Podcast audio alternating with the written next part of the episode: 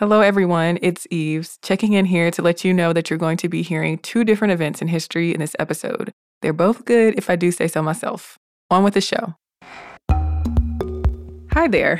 Welcome to This Day in History class, where we sift through the artifacts of history seven days a week.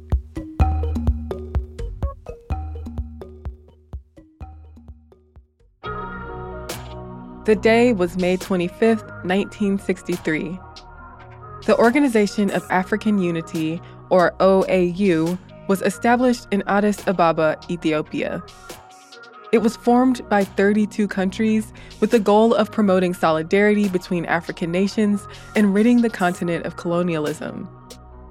The OAU has its roots in Pan Africanism, Pan Africanism is a movement that grew to prominence in the mid to late 19th century that emphasized African unity and collaboration among people of African descent. African leaders like Ghana's Kwame Nkrumah, Kenya's Julius Nyerere, Guinea's Sekou Toure, and Zambia's Kenneth Kaunda promoted Pan Africanism. The OAU was established to deal with continental issues in post colonial Africa, there were three ideological blocs that emerged on the continent in 1960 and 1961 the Casablanca Group, the Brazzaville Group, and the Monrovia Group. The Casablanca Group supported full continental integration, and it included Ghana, Mali, Guinea, Libya, Egypt, Morocco, and Algeria.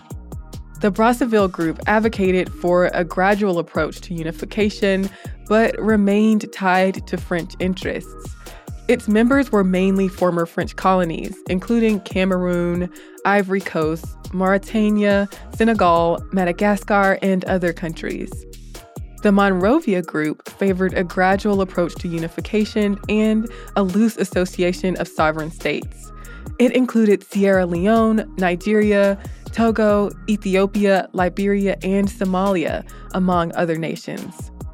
The idea of a continental organization was based on the desire for a federation of African states, or a United States of Africa.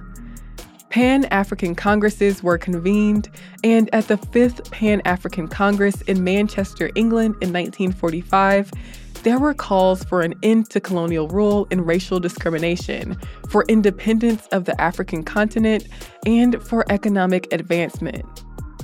In 1958, the first Congress of Independent African States was convened in Accra, Ghana. It brought together leaders of nationalist movements who advocated for African solidarity. Five years later, in what has been called Africa's Unity Year, representatives of 32 African governments gathered in Addis Ababa to sign the charter for the OAU. The OAU became operational on September 13, 1963, when its charter went into effect. The charter said, in part, that the heads of African states and governments were, quote, inspired by a common determination to promote understanding among our peoples and cooperation among our states in response to the aspirations of our peoples for brotherhood and solidarity and a larger unity transcending ethnic and national differences. The charter also said they were, quote, determined to safeguard and consolidate the hard won independence as well as the sovereignty and territorial integrity of our states, and to fight against neocolonialism in all its forms. Member states were made to coordinate their policies in politics, diplomacy, economics, and other areas.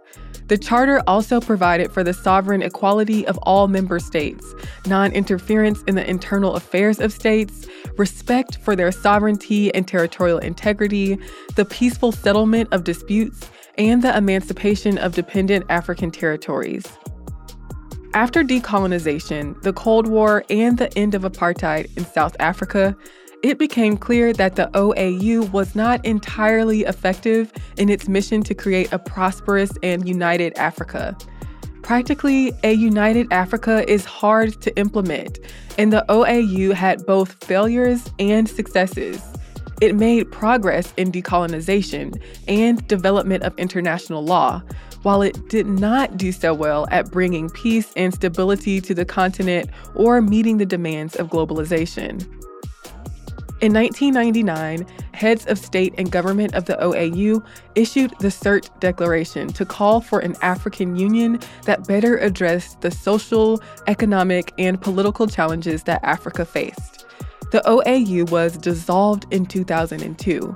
The African Union, which focuses on Africa's development and socio-economic integration, replaced it. Some of the aims of the African Union are to promote and protect human rights, to promote peace, security, and stability on the African continent, to promote sustainable development, and to encourage the participation of the African diaspora in African affairs.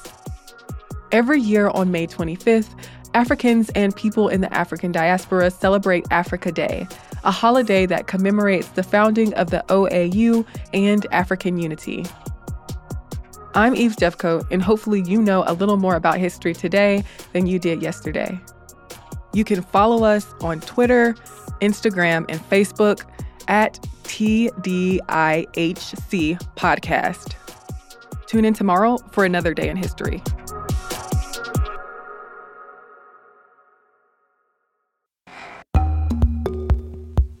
Hey y'all, I'm Eves, and welcome to This Day in History class, a podcast that proves you can never know enough about history.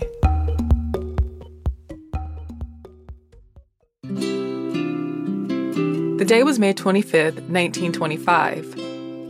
Mexican writer Rosario Castellanos was born in Mexico City.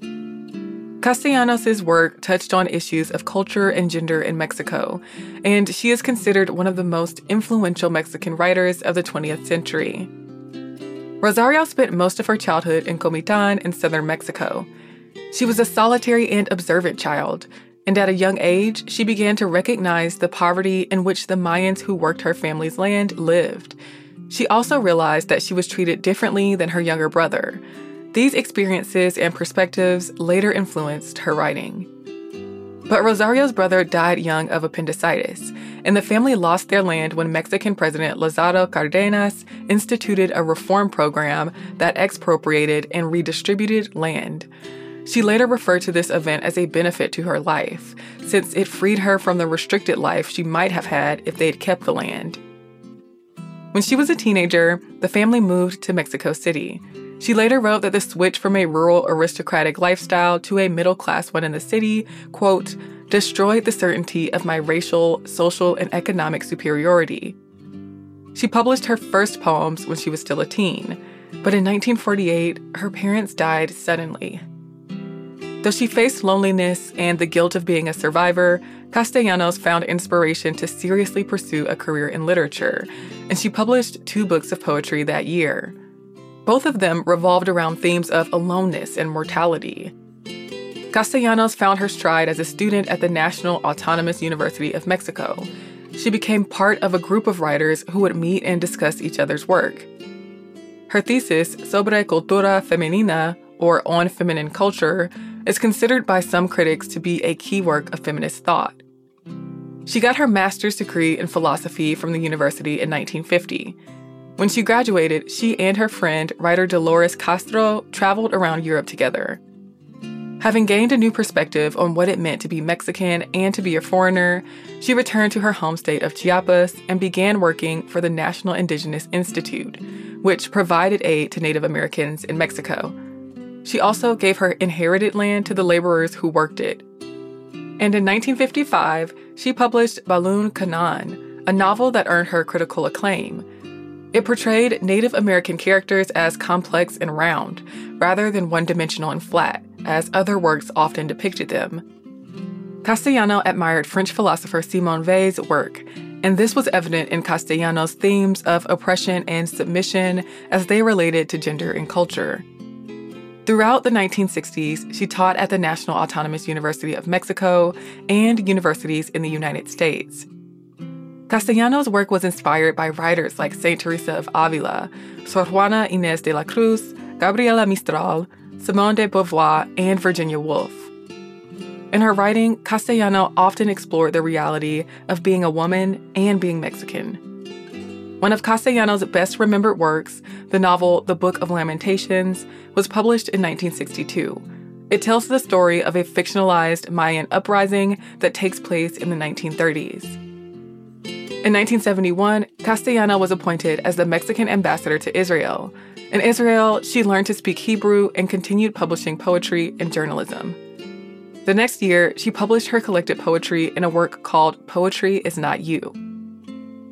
Tragically, Castellano died by electrocution in 1974 when she was just 49 years old. She's buried in the Rotunda of Illustrious Persons in Mexico City. I'm Eve Jeffcoat, and hopefully, you know a little more about history today than you did yesterday. And if you have any comments or suggestions, you can send them to us at thisday at iheartmedia.com if you'd like to email us. You can also hit us up on social media. We're at TDIHC Podcast. Thanks so much for listening to the show, and we'll see you tomorrow.